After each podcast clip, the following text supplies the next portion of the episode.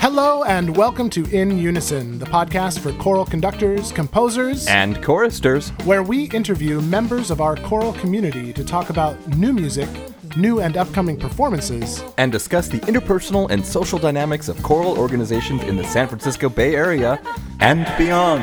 Beyond. We are your hosts. I am Zane Fiala, Artistic Director of the International Orange Chorale of San Francisco. And I'm Giacomo Di Gregoli, a tenor in IOCSF, the Golden Gate Men's Chorus, and the San Francisco Symphony Chorus.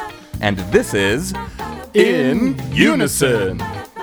This week we chat with Vince Peterson, the director of Choral Chameleon and the Empire City Men's Chorus, as well as the founder and brilliant mind behind the newly minted Greenhouse Music School. Vince is also the recipient of the Louis Botto Award for Innovative Action and Entrepreneurial Zeal from Chorus America, and in this episode, you'll hear why. So let's kick off today with a piece that aptly introduces us to Vince and Choral Chameleon. And that piece is Annunciation by Jeremy Howard Beck with text by Marie Howe. It invites us to think about what is yet to be, about what is difficult to imagine, and about what might be happening within us, coming to life.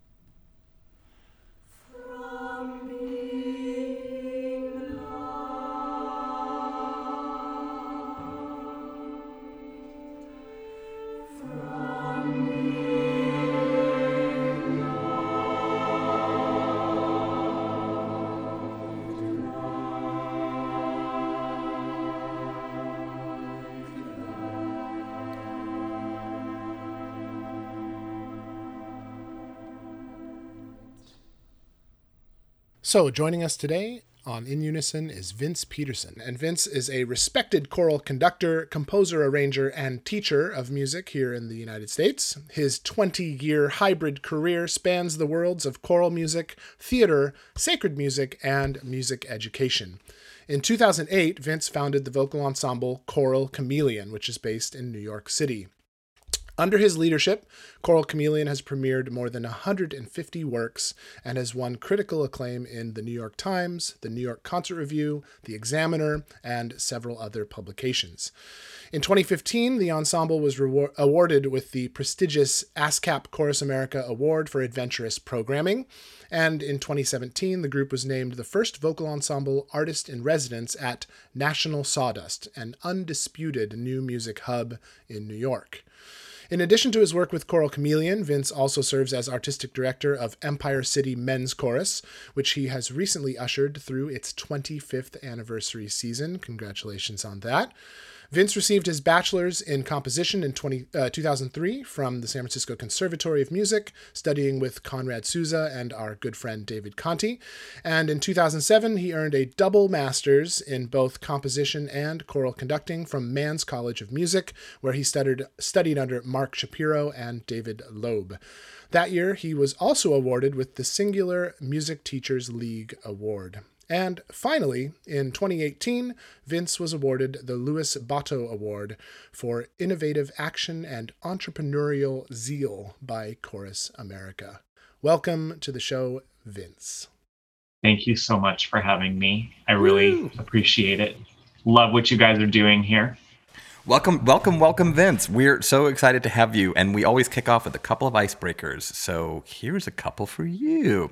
You strike me as somebody who uh, is is quite introspective, self-aware, leads a life examined, life well examined.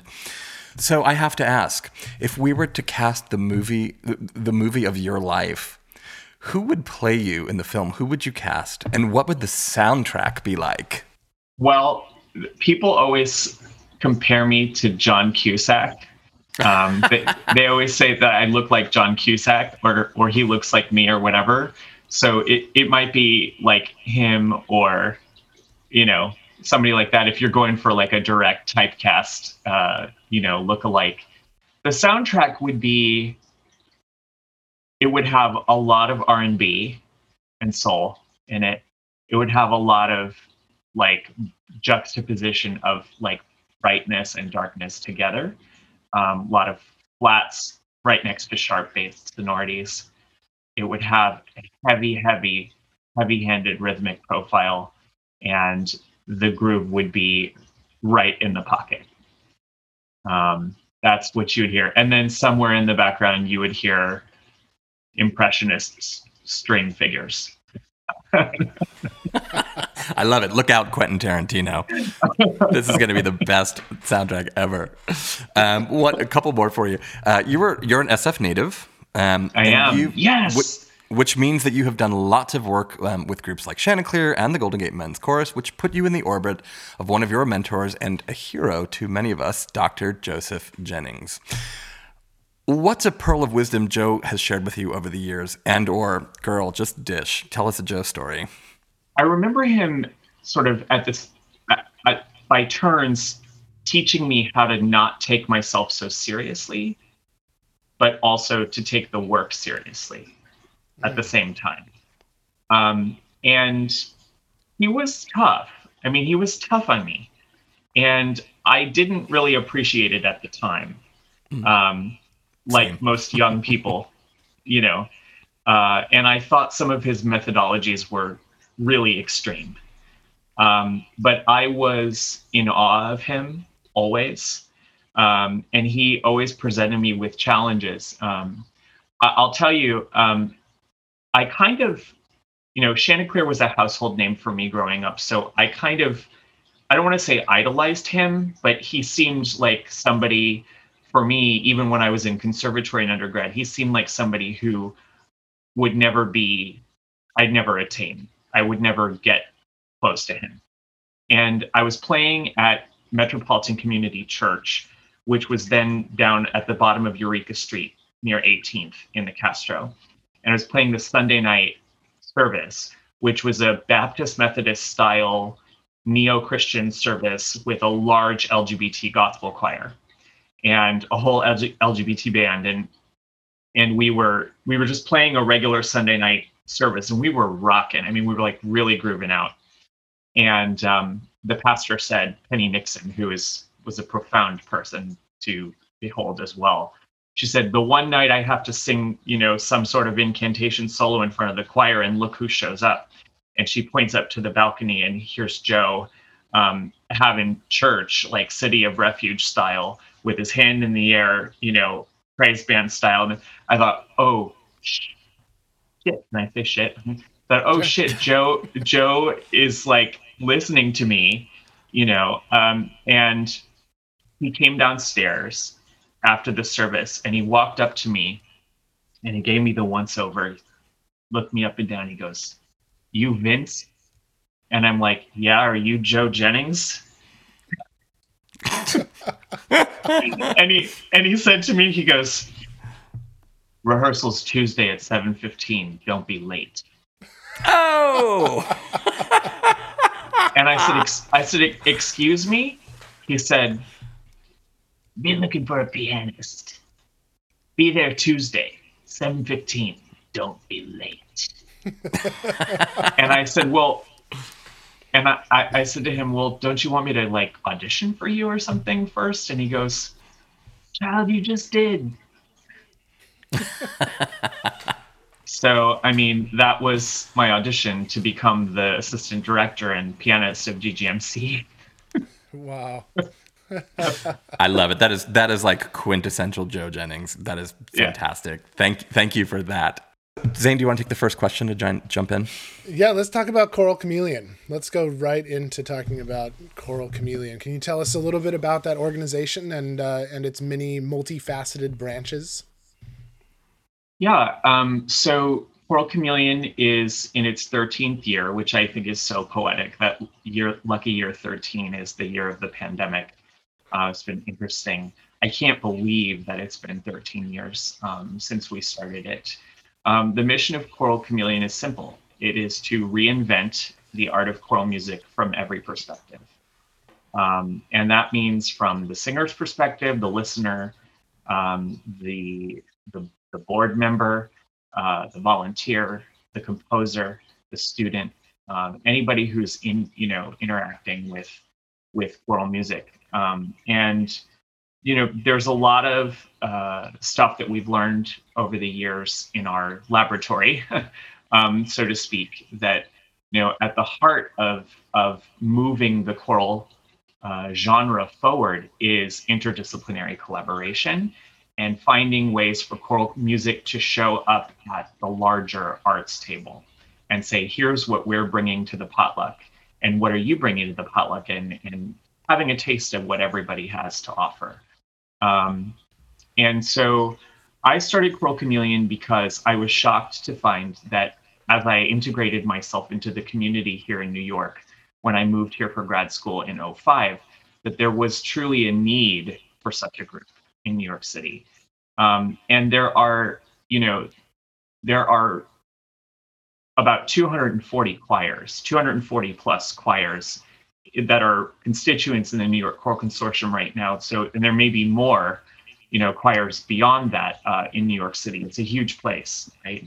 Um, so I just that was particularly shocking to me that there wasn't already somebody doing this because what felt so in, instinctive or intuitive to me felt like well somebody here has obviously figured that out already and they're doing it and i went looking for that and i didn't find it and and so began um, a commitment that I made to myself, I guess, as a musician, but also to my broader community to find needs that that needed to be filled and just fill them.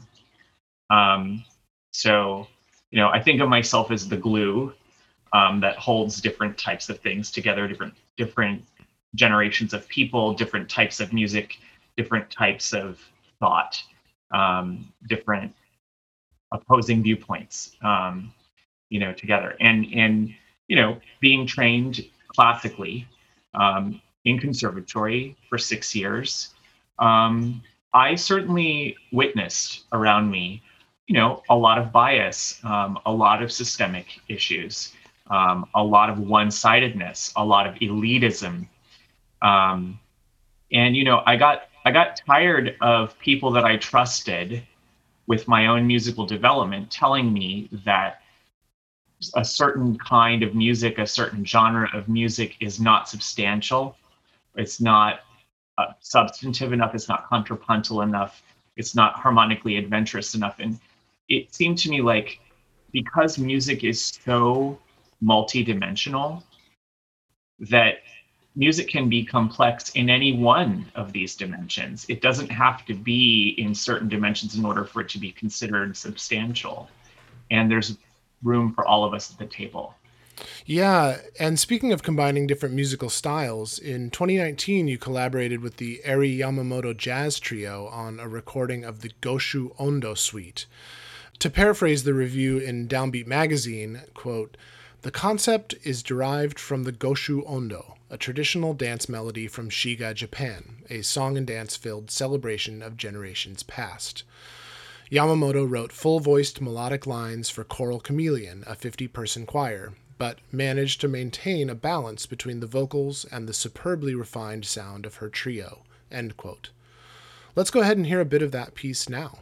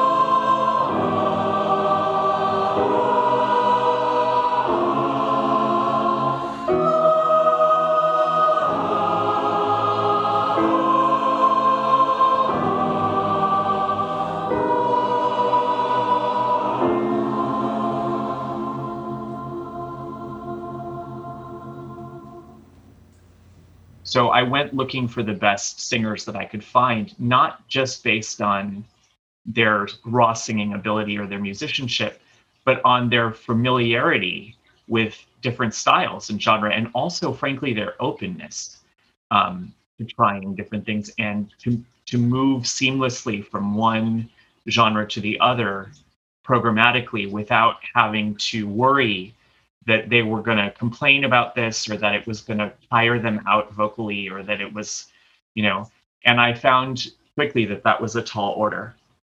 Um, and I took a lot of flack for it too. And that's how I knew that I was doing something right because I had people pushing back on me.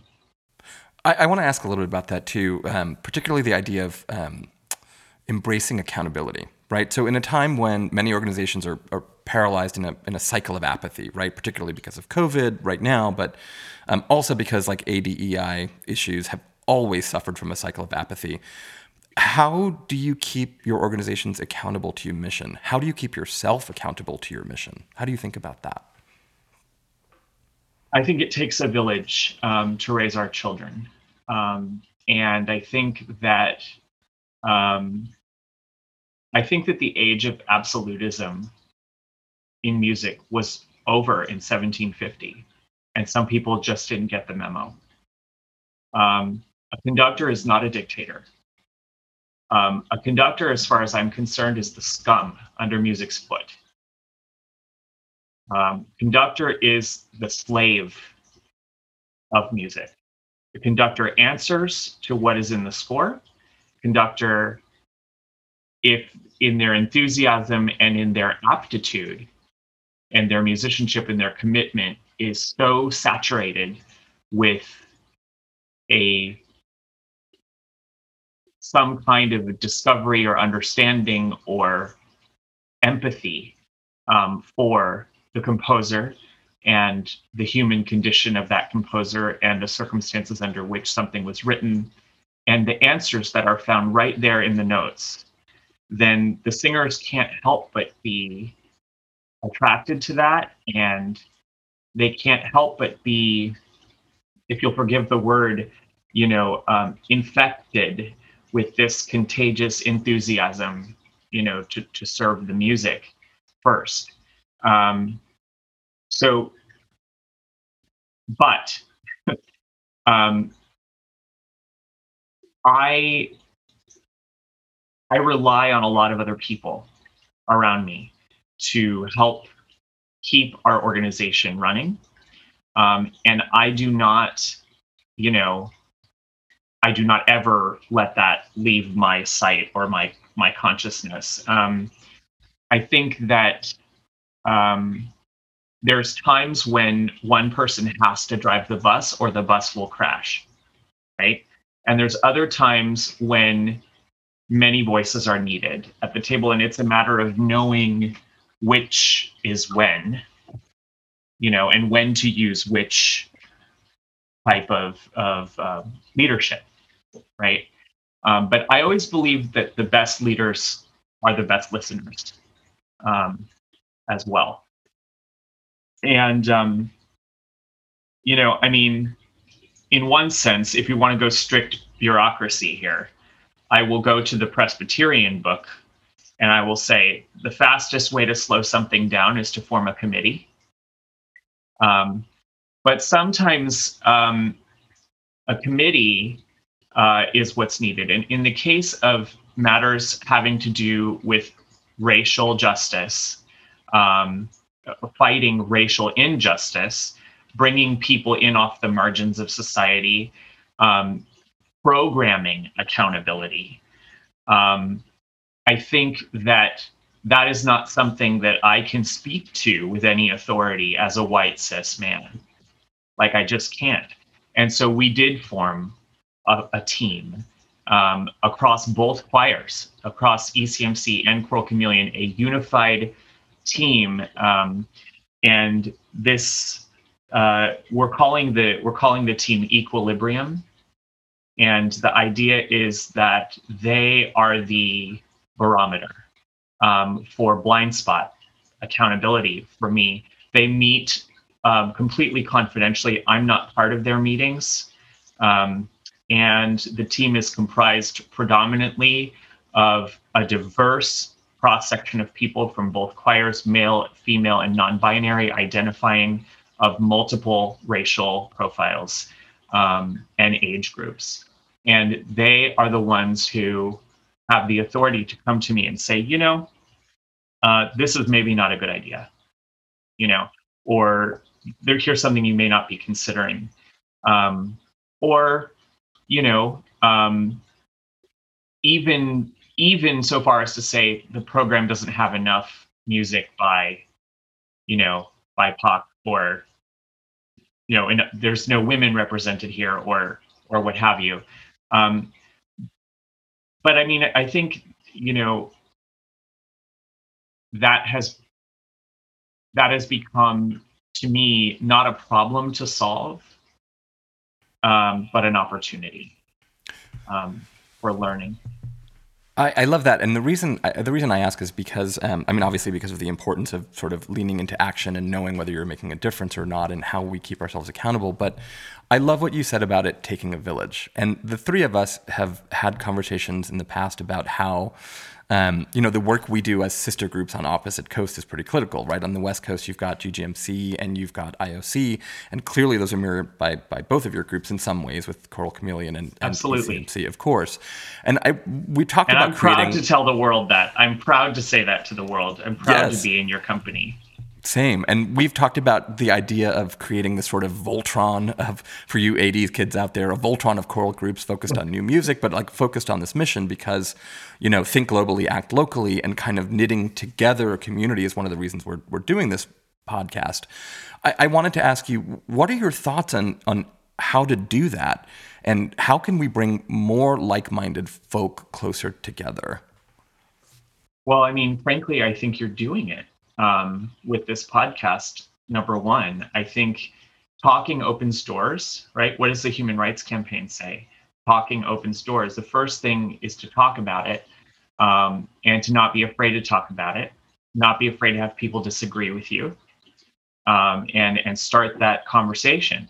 Um, you know, I think that things aren't real in the world until we're talking about them um, when I started Choral Chameleon, the very first thing I did was I spent almost two years before even forming the group going out to lunches and coffees and dinners with people and just talking about it.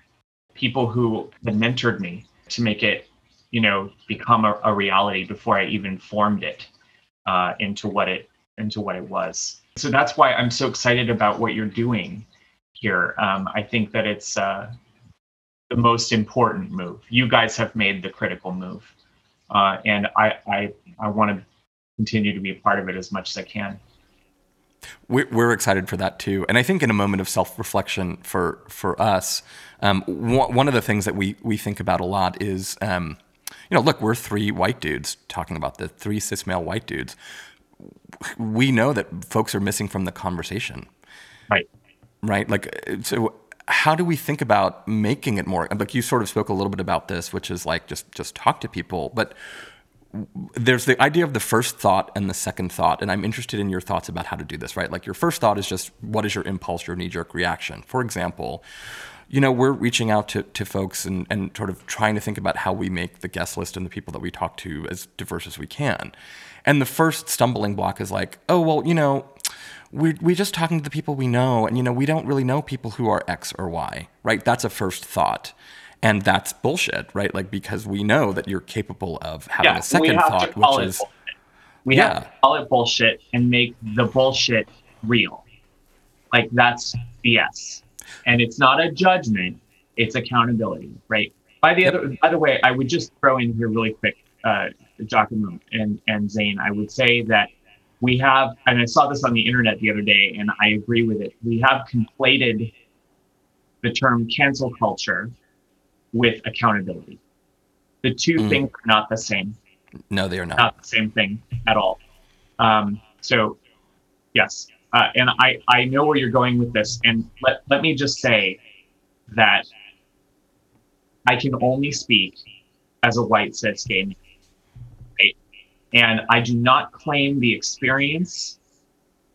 I do not claim the experience of any marginalized group except that of the LGBTQ community of which I'm a part. Um, and I and I do have to say that I'm committed to two things. Number one, I, as a human being first, before being a choir director, a musician, a composer, anything else, as a human being first, I am committed to learning from those who are generous and willing enough to teach me from their own experience to build empathy and I'm commit, committed wholeheartedly to leveraging my male white privilege to bring people in off the margins and to give voice to the voiceless and put people in the limelight who have been disproportionately uh, disenfranchised. Speaking of just being a human being, like I think it, it, reminds me of an anecdote, which was when I, I when I was five years old, I grew up in Richmond Hill, Queens, so like in the '80s, so a very different time. And when I was that young, I had no problem. Like I was just alone at home, and, I, so when I wanted to make new friends, I rode my bike up and I saw there was a family of new kids, and I just was like, "Hi, I'm Giacomo. I want to make a new friend." And somehow, as I've gotten older, I feel like that that's gotten harder. But that feels like it's at the root of a lot of this, which is like if you don't have the friends, make the new friends or authentically try to approach the ability to like find the relationships if they're missing. What's an example for you of a time when you have done something like that or reached out to someone where you're like, you know what, maybe I need to learn a new thing or I, I need to understand something that I don't? Well, um, when I was living in San Francisco, um, I had an extraordinary experience. Um, I had when I started college, I was college was not great for me. Um, my very first college teachers in music, w- which were not, by the way, at San Francisco Conservatory, they were another school um, that I started off at, and they told me flat out that I would never go anywhere as a musician, that I should find another career. That I was a terrible pianist. Um, my piano teacher told me I played piano as boring as the way I dress. Literally, that's what he said to me. Um, that I should find another career. And I believed them. I was actually going to come back to San Francisco and go to mortuary school and become a funeral director. Um, and uh, it was Conrad Susa and David Conti who plucked me out of that and saved me said, don't listen to them. We come here, we're going to take care of this. And they, they saved me. Um, so when I came back to San Francisco, I had lost my church job. I'd given up my church job when I moved away to go to this other school, which I thought was going to be permanent, but it, it wasn't. It ended up only being one semester. So it turned out that my best friend's neighbor had a job opening at his church and said, Oh, do you play the organ? Well, you know, why don't you come try it out with us? And it turned out that the church was New Providence Baptist Church over in the Ingleside um, neighborhood in San Francisco. And this was a, you know, uh, 100% uh, Black American Black Baptist Church, and I was, you know, the only white person there. I spent a year playing Hammond B3 organ, uh, helping Brother Nate Branch on the piano lead the choirs, and they had five or six different choirs there, and uh, there was no sheet music, no charts, no chord changes, nothing. And he would just call the key out and start playing and it was a swimmer drum. That was it. And that was a little bit of what it was like with with Joe Jennings as well. You know, I mean, it was a lot of him looking at me and saying, "Figure it out, figure it out, sink or swim." Yeah, figure it out. So um, that gave me the opportunity to confront within myself a lot of the insecurities of that I had a lot of the behaviors and reactions that I had learned in my childhood. That I the behaviors that I learned. Because we have to remember we're not born with the fear of other people for any reason in us. It's a learned behavior. And we have a choice always. And one of the presidents of the former board presidents of Choral Chameleon, a very, very strong woman who you know, I love and who I'm greatly indebted to, she said to me, Vince, in everything you do, you only have two choices. One is love and the other is fear. That's it. Period. And, um, you know, so what I was really moved by was how the people in this community at New Providence embraced me. I mean, really embraced me in a familial way, cooking for me, you know, putting their arms around me, hugging me, kissing me, praying with me, you know, taking me under their wing, giving me their advice, you know, not holding back at all. And I thought, you know, that's what you call, you know, not returning evil for evil. I have to wonder if that is at least, I mean, like kind of to step sideways into um, talking about some of the compositions that you've worked with. Choral Chameleon um, uh, works, you have a composer in residence uh, program. You also have a summer program for composers, which is amazing. And one of the folks you work with uh, was a, a woman named uh, Dale Trumbore. I don't know if I'm pronouncing Trumbore. Yeah. Dale Trumbore. And there's a piece she wrote called uh, What Are We Becoming? Um, which um, is a piece for for choir and organ. And I think for a lot of folks, and I think maybe this is a thing that you might share for some people who have this kind of knee jerk reaction. In fact, Zane, you you thought about this. This was your first um, impression when you you heard the piece and looked at it. Um, which was, you know, you, you hear choral music with organ, it's like a knee jerk reaction. You're, you're just like, it's very churchy, right? And for lots of po- folks, that's a trigger, right? Churches are where you find the organs. Um, did, how do you struggle with the idea of sacred music with secular text? Is this just something that's completely new? Like, what was your thought process in, in, in working with Dale on this piece? So, I, I, when I work with composers in residence in either choir, in ECMC or Choral Chameleon, um, I tend to give them a brief, you know, um, and I will tell them what I'm looking for specifically programmatically. It, it's a challenge that I give to them. It's not a free for all um, when we do the residency. Um, I, of course, it's a conversation, right? But it's this is the program that I'm presenting, and this is what I need. Something like this. Can you find texts that resonate? Or if you need me to suggest, I will. But I always leave it up to them first. Um, and I had gone to Dale. We'd wanted to work together for a while, for a long time. And Dale's, you know, she's now a very celebrated composer. She's based in LA, Los Angeles. Um, and um, I said, I want to write a program of secular works for choir and organ. And the program is was called Deus Ex Machina. Hmm. God out of the machine, from the machine, in whatever way you wanted to take that, you know. And the other piece on the program was Rex Isenberg's Messiah's False and True, which had been commissioned by my teacher, Mark Shapiro, here in New York originally, and premiered by Cantori, and then subsequently performed with his Cecilia Chorus um, of New York. And um, Rex is somebody that I met through those channels, and I met him in Paris. We were both studying in Paris um, at IMA. And um, so Rex had already done this, uh, kind of. I mean, it's it's a secular work. It's not a sacred work, but it talks in the in the narrative about messianic figures of different types through the ages, not just in the sacred, you know, realm, but in the in the secular realm, and both positive and negative influences on people. Um, and so I wanted Dale to write something that was for the other of the program. And uh, Dale has a rule. She works exclusively or almost exclusively with the texts uh, of female uh, writers. Um, and she came back to me with this poem, um, What Are We Becoming? And my jaw was on the floor. And I thought, oh my, oh my God, like this is it, this is it. Like she hit it right on the head immediately.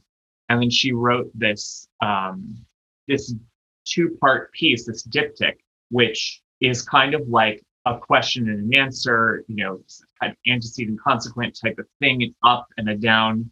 And it's a if a choral piece could be a painting, like really experienced the way that we work our, our eyes through a painting, that's what she did. It, it's a choral painting with two kind of lenses or angles to view it. And um, the piece begs us to look inside first. Let's go ahead and hear some of Dale Trumbore's self reflective piece, What Are We Becoming?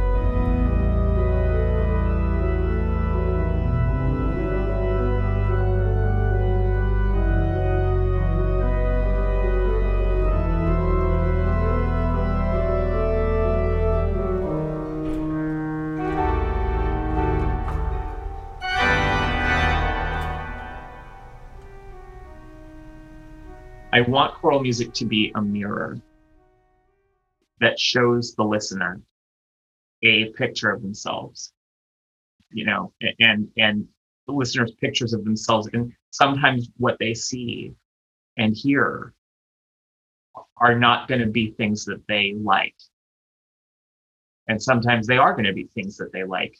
Um, but either way, there's function and value in that.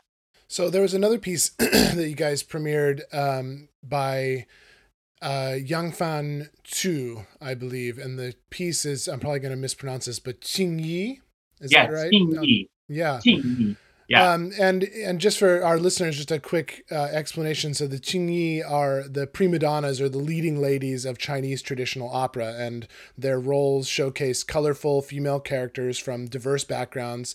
They could be rich, poor, young, middle aged, uh, whatever. Um, but the the hallmark of the singing of that particular character is this like really piercing vocal quality these kind of high pitched nasally tones. And so you just made this uh, reference to the fact that you have the singers do gestures and things to help get the sound into their body. So what did it take to get that sound from your singers? Because i've had this experience too. Ioc's done we did a whole program of chinese and chinese american composers. We've done other pieces from different parts of the world where the singing style is not what we consider that you know, precious Western classical style of singing and getting the singers to really embrace that and to produce that sound in a convincing and in a really like you know uh, moving way is difficult. And so i wonder if you can share with us you know how how that worked out for you and, and what your tactics were.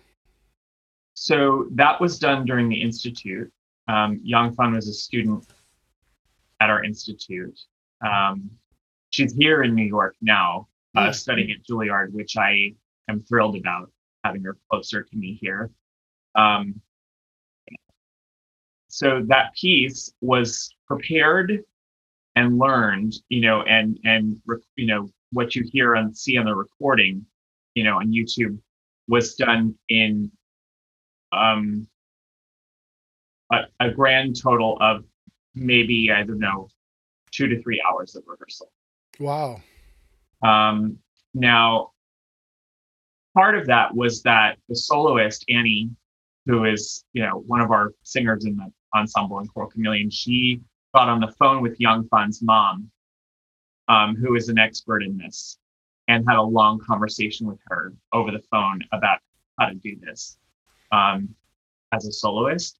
And it, it's apparently something that even, um, excuse me, it's, it's something that apparently even um, native speakers of Mandarin, Cantonese, or Fujianese uh, struggle with, you know, um, because the, the vowel sounds in the singing are not even akin to the spoken version of the language oh. in, in, in some ways, in some ways.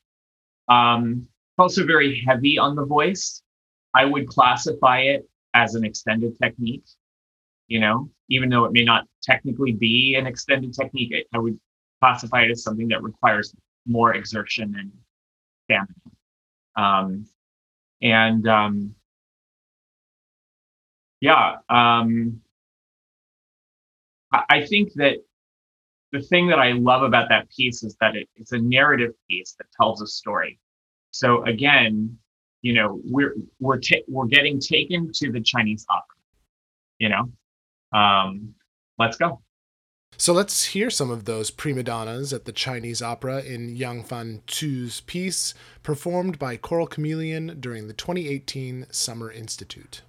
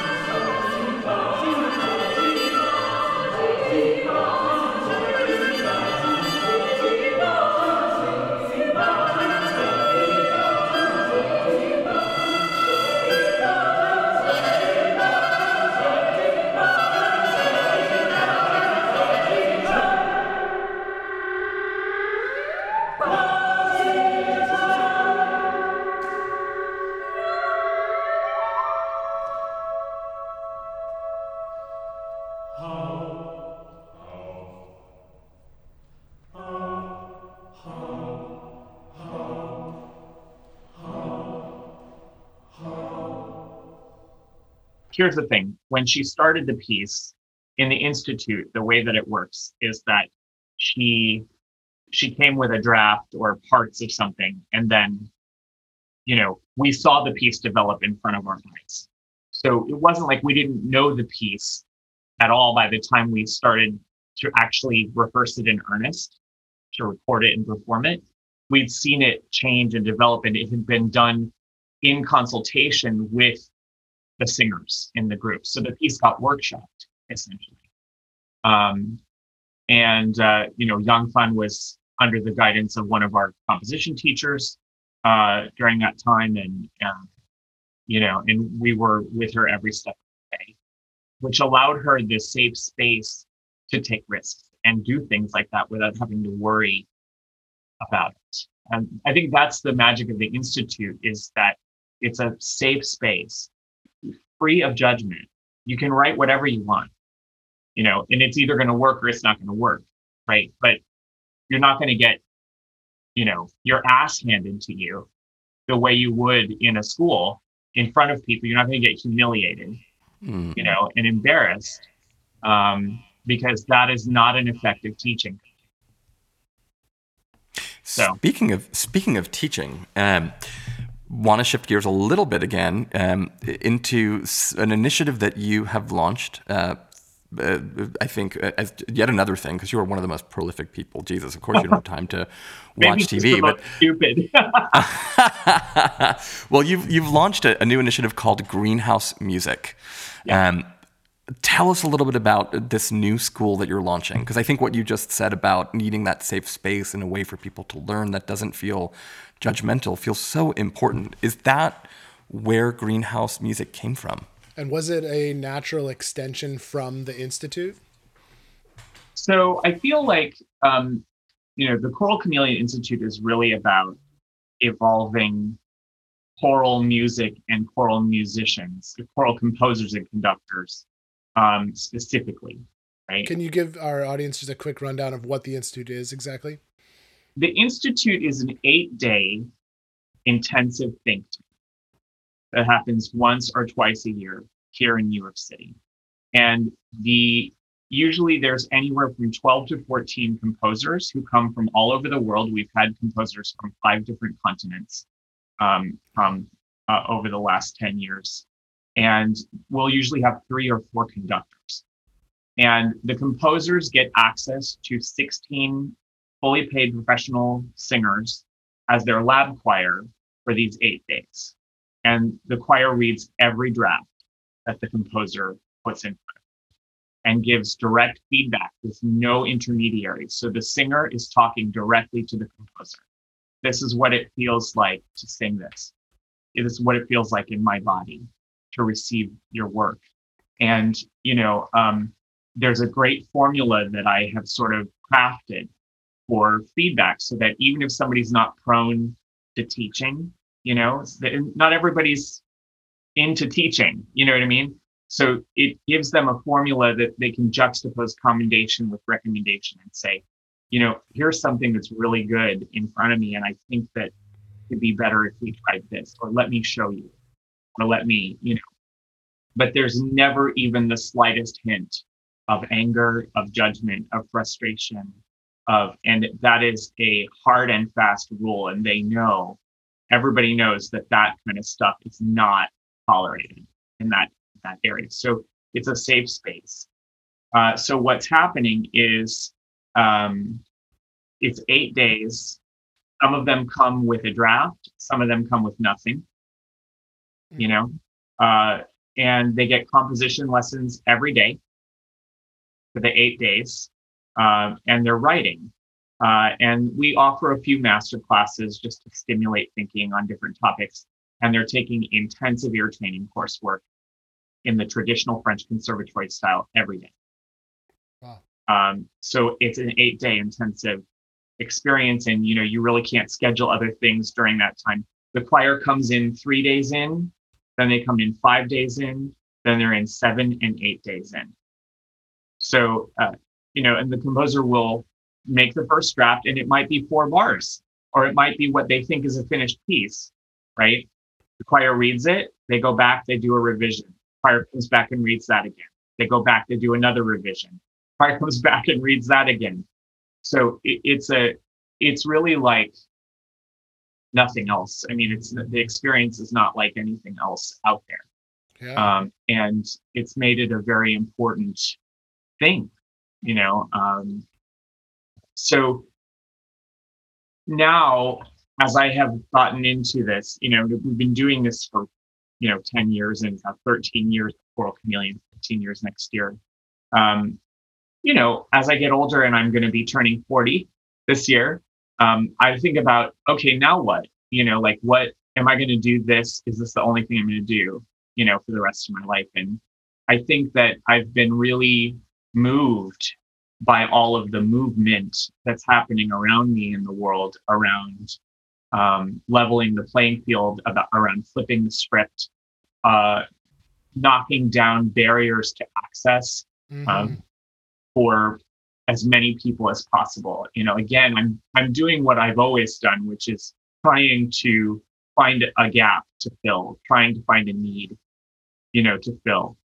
And that's what greenhouse music is about um, it's about uh, providing a world class conservatory level curriculum, education in the techniques of music, the same kind of thing that you would get at a major school, any major school, name it, but at a significantly lower cost or for free, um, without the traditional structure of auditions and juries and you know uh, numerical grading um, and you know and judgment uh, in that way, uh, and with more flexibility for people who are um, also trying to live their lives and work jobs and hold down a you know the rent, pay the rent, and the, you know, I mean because it, the way that the training works now historically is not conducive. It, it's music has always been somewhat of an elitist, highbrow, you know, thing for people with money. Um, and and I had one too many students of color say to me, "Oh, I'll never get there. I'll never do that. That's not in the cards for me." Um, I, I just I I I've had enough of hearing students say, you know, that can't ever happen for me. You know, it's okay. And and I just no, no. The answer is no. Uh, we have to fix this. So that's what Greenhouse is about. So this is, I mean, it's it's a relatively new program, and yeah. so you're probably at the stage where you're like sort of looking for for traction, right? Yeah. What's your first milestone? Like, when's the first moment that you'll feel like, yes, this is going the way I want? What What are you looking for to kind of for that feedback to come back to you? So we we're going to run our first trimester, our first 12 week set of classes starting on April 10th and um, you know it's small class sizes, so the numbers are not terribly difficult to fill. Um, the the cost of the class at face value is about half of what the leading online music school in the country charges for a similar course. Um, but the, you know, of course, we believe the quality is much better. Um, I think that, you know, when I just begin to hear an echo of the conversation happening around among people, we, uh, when we begin to have people question us, when we begin to have people dig into what we're doing and and question it and, and really look at it and and talk about it that will be sufficient for me to know that there's a dialogue you know going going around it and that you know again talking is what what changes things mm. um, and also you know i live for those moments in my student lives when they realize something actually is possible for them um, that they thought wasn't possible for them and they have it, you know an aha moment and i really hear something unfold or come out of them that I knew was in there, but that it took a lot of coaxing to get it out of them. Um, you know, that's it. That's my reason for getting out of bed in the morning. I love that you think about it um, very much from the perspective of like there's a need, there's a problem to solve here, there's something wrong about this that is just frustrating you. And to that end, you have also started a publishing company called Personage Press. Why? What problem were you solving? So, Choral Chameleon was sitting on 180 world premieres or wow. 180 or wor- either world or US premieres or New York premieres. And um, there's such a wealth of music in there that is not being shared with the public. And, um, you know, I, although I believe that the publishing industry is changing, um, and it's, you know, I, I don't know, I, I don't have a crystal ball. I don't know where it's going. Um, I think that the free exchange of ideas is, you know, on the horizon um, more than anything else. But, but I, but I do think that um, we wanted to be able to say, if you write an excellent piece and you apply yourself during the institute, for example, there's an opportunity to get it published um, and shared with people. And there's a branding scheme around this that is reflective of this urban kind of, you know, vibe and this forward looking, mm, you know, uh, metropolitan worldly view um, with a lot of different types of people present um, in it. And um, so, you know, personage is really about people. It's about composers getting, you know, getting into dialogue. In again, there it is, talking opens doors, right? Get into dialogue with people, um, with their, you know, and, and it's about rejecting the commonly accepted, lamentably accepted procedure of letting huge corporations tell us what to program and what level something is and what the worth is and you know letting them hold a monopoly um, on programming and continuing as we have done the sin of the ages in music is suppressing the voices of the living composers um, and not realizing what we missed out on until long after um, and so, you know, I just won't stand for it.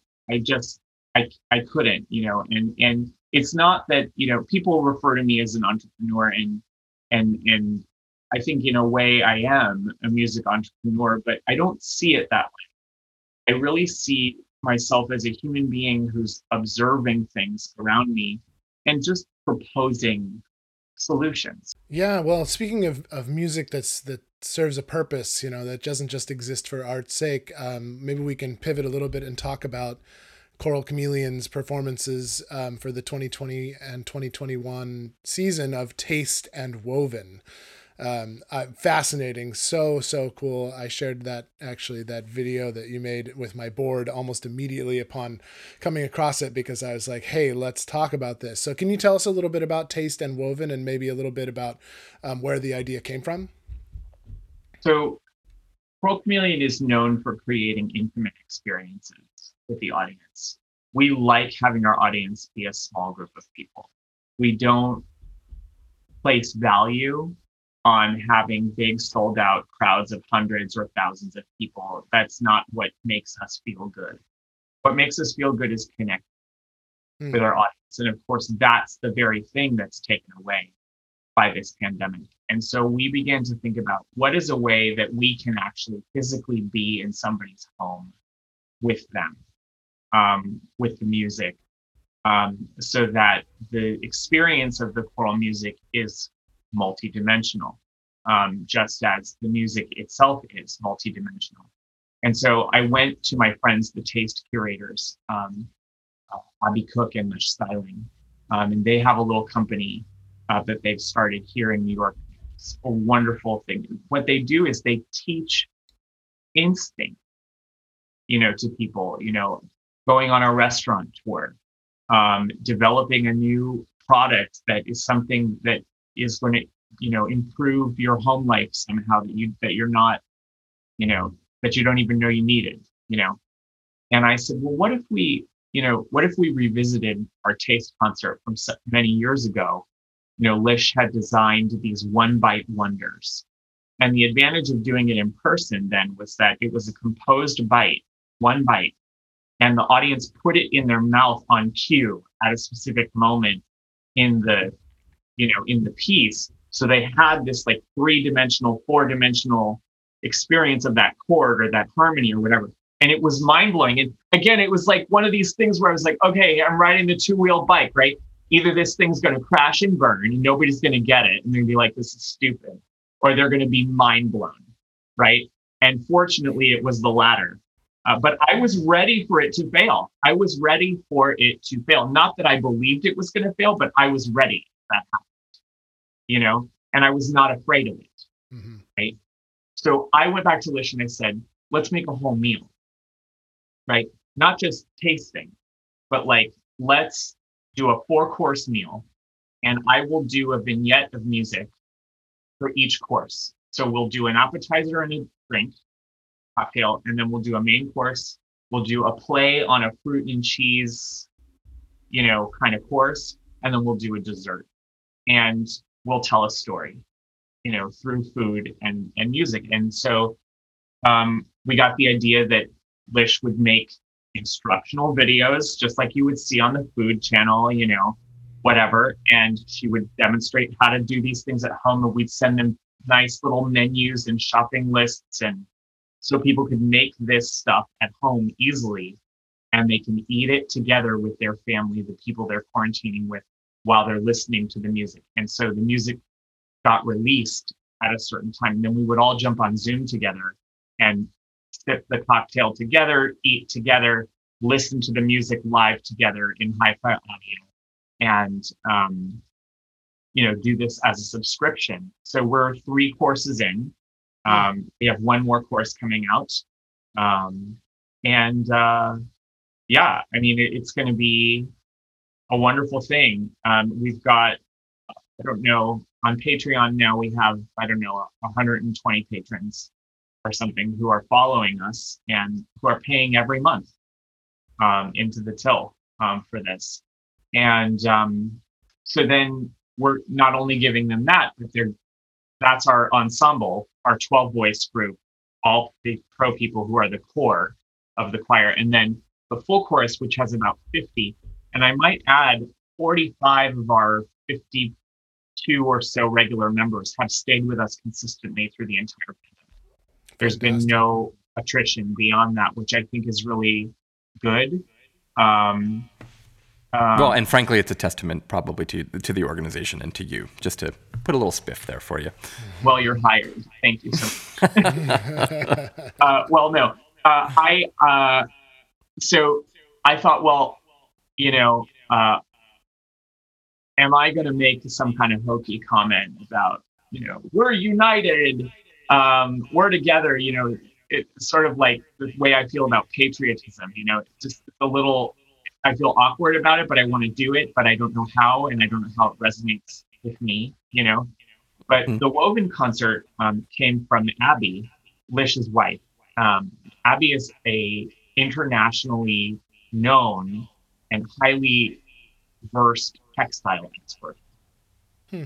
And I said, well, what if what if there were an artifact like a rug or a tapestry or something that's hand woven and the threads in it represent us as humans who are far away from each other from all over the world, different colors, different textures, different backgrounds, but we are woven, intrinsically woven together. And we tell a choral music story about social justice. And at the end of this, we show the journey of this thing being made by an all woman owned businesses, all the way from the mountains of Colombia, all the way to the distribution um, these these are being made as we speak, and they're going to be sent to the subscribers. Um, so when they have the last episode, they will be able to see, touch, feel this this thing, and hang it on their wall, put it in their home, whatever it is. And every time they look at it, they're going to think about how we got through this together. Every time. I love that. It's like it's like who was it? Michael Tilson Thomas, I think, or somebody who said something like the the the music actually starts when the last note ends. Mm-hmm. And it's very much that that this experience kind of continues after. I think it's really beautiful.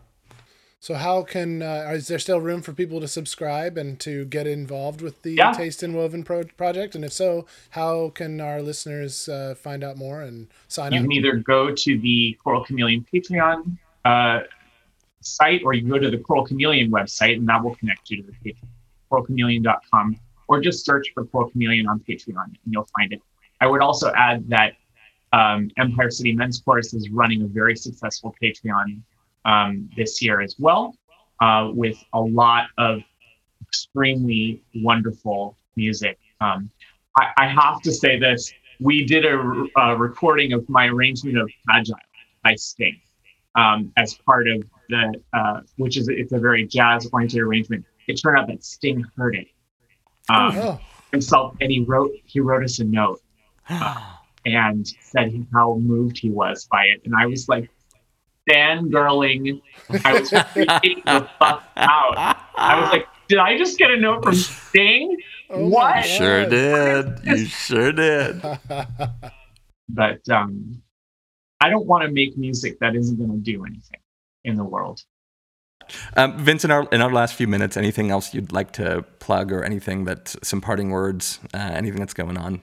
Maybe where we can find you online.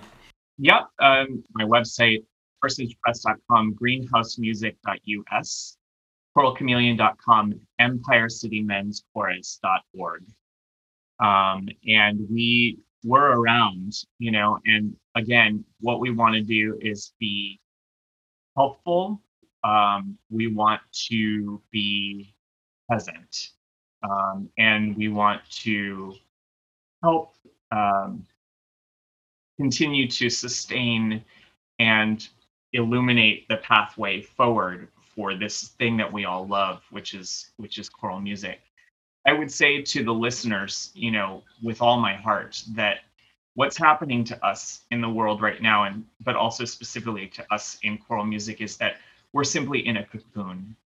Um, and uh, we've gone into the cocoon forcibly obviously. We haven't had a choice but the only thing that can happen in a cocoon is metamorphosis and we are in that cocoon right now but providence like that of this wonderful new podcast um, that of the spirit of choral musicians um, the, the great human instrument the choir you know the instrument made of people um, is the embodiment of providence uh, in the world and um, as as the Mexican proverb says, they tried to bury us. They didn't know we were seeds. So, my brothers, you know, just thank you for what you're doing, and thank you to all of you who are listening. And just know that your two choices are love and fear. That's it. That's all you get, and you decide at every juncture which one to move from. Well, back at you, Vince. We love you too, and thank you so much for being a part of this today. Yay. Well, what better way to end an episode than with a little sting? Here's Choral Chameleon performing Vince Peterson's jazz arrangement of Fragile.